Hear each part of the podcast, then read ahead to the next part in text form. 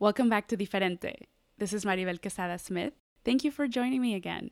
Let's see, where did we leave off? Oh, yeah, that's right. So, last week we had a new thing that I was trying, which was going off the script, I guess, and doing something different in an unedited episode.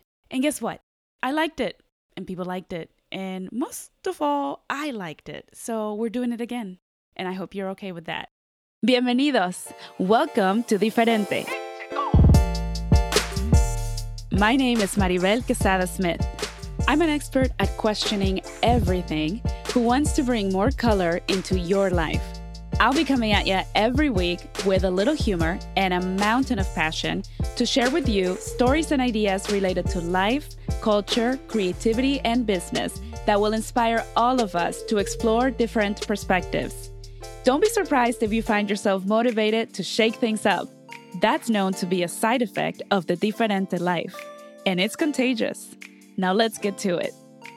I still don't have a very good title for it. I think I'm going to call it the Rough series instead of the Raw series, just because there's like a weird vibe to the word raw. I don't know. I feel like it's overused.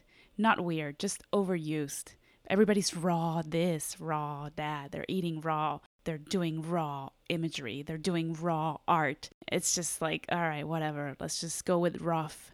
So I'm going to go with the rough series because it goes along with rough cut, which is what this episode technically is because my editor is not actually going to touch it. All right? Over two years ago, I wrote a piece for my former blog, Not the Cool Girl, called How to Find and Kill Your Passion.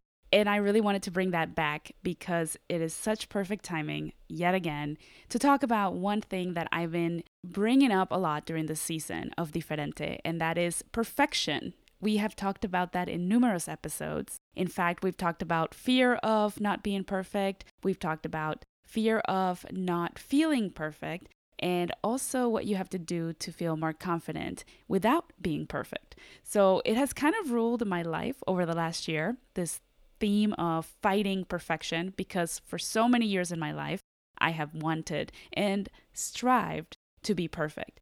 Finally, I realized that that's not possible. And I know that most people out there probably know that, but it's like you need to hear that and you really need to sit with it and leave, live with that thought for a long time to really believe it and remember that there's no such thing as perfect. So I've been very conscious about making sure that I remind myself of that because guess what?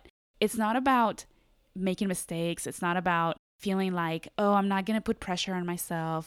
I'm not going to, you know, strive for this higher level of quality or whatever. It's not about that. It's not like I'm taking pressure off myself to do great things.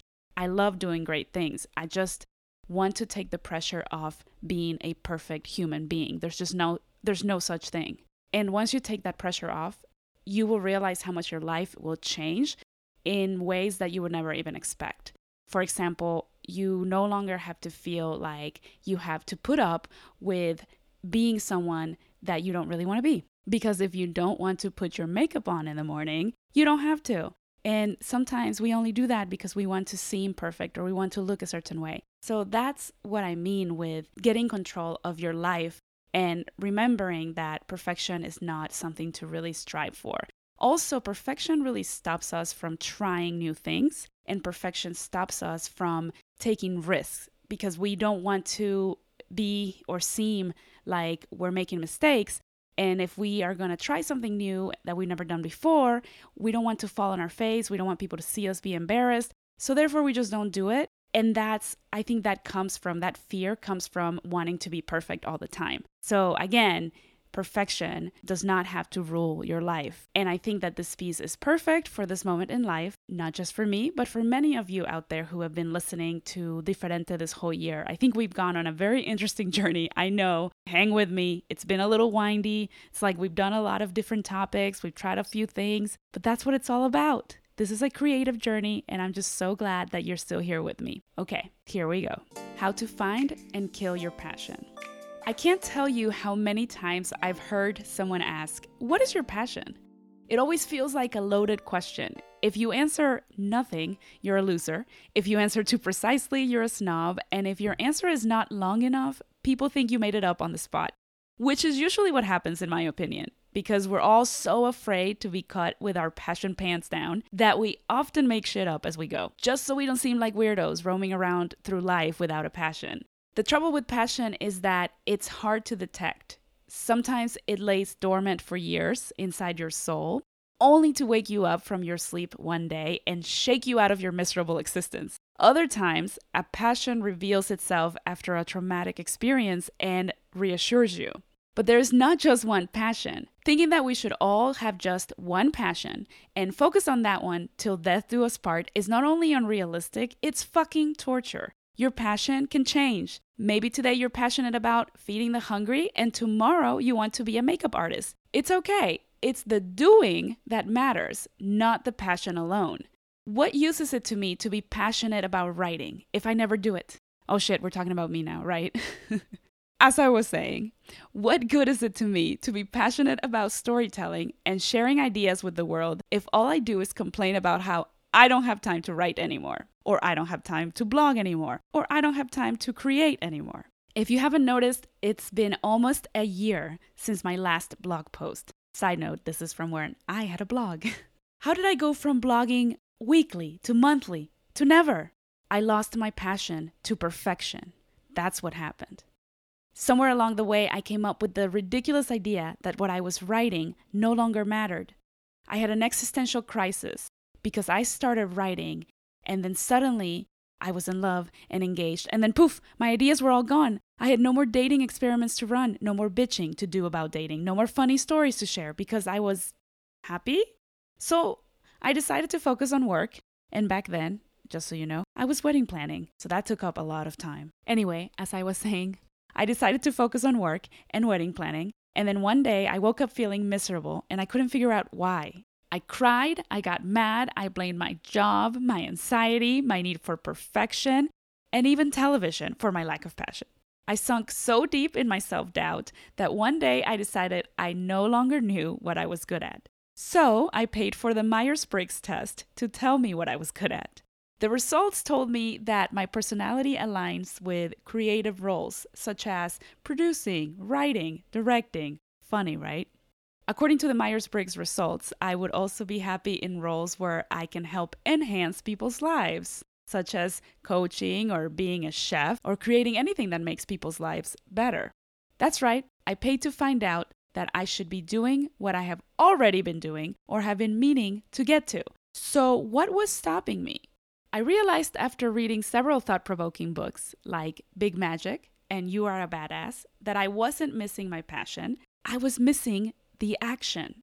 I feared for so long to do the wrong thing or say the wrong thing that I stopped writing and stopped creating. Instead, I got stuck in this awful, stupid place I like to call the perfection stage, where I ran my ideas by people, wrote down paragraphs, started projects only to rip them up before I could finish. But what goes on the internet lives on forever. I have to be careful about what I post. It has to be perfect. These were the thoughts I had in my head. On and on, the wheel of crazy, passion killing thoughts turned and turned in my head. Until one day, after the presidential election was over and I had cried the salt out of my body, I had an epiphany. If a candidate can get elected after a very long period of verbal diarrhea on Twitter, what the hell am I afraid of? Who am I trying to impress? I've been so afraid of making mistakes that I have stopped creating and I've essentially stopped living as my authentic self. This is why I decided to go on a journey to fight perfection. Maybe not fight, that's a little extreme, but to definitely question perfection. Leave perfection to God. Down here, we have to learn as we go, not by living perfectly, but by doing, falling, and getting up again. Then repeat. This episode is sponsored by Social Mosaic Communications, a branding boutique founded on the idea of embracing your diferente. Go to socialmosaic.us to start creating with purpose. Oof, that is what I call the perfect read. Just kidding. There's no such thing. Thank you so much for joining me again on another episode of my rough Oh, rough cut. Rough cut. You know what? English is my second language, okay? So don't judge me too hard. If you enjoyed this episode or if you've enjoyed any of the Diferente episodes, be a great neighbor and share them with your friends or your neighbors. Until next time, keep it real and stay imperfect, my friends. Thank you for listening to Diferente. If you like this episode, let me know by leaving a five star review and by sharing a screenshot of this podcast on Instagram or Facebook. Hasta pronto!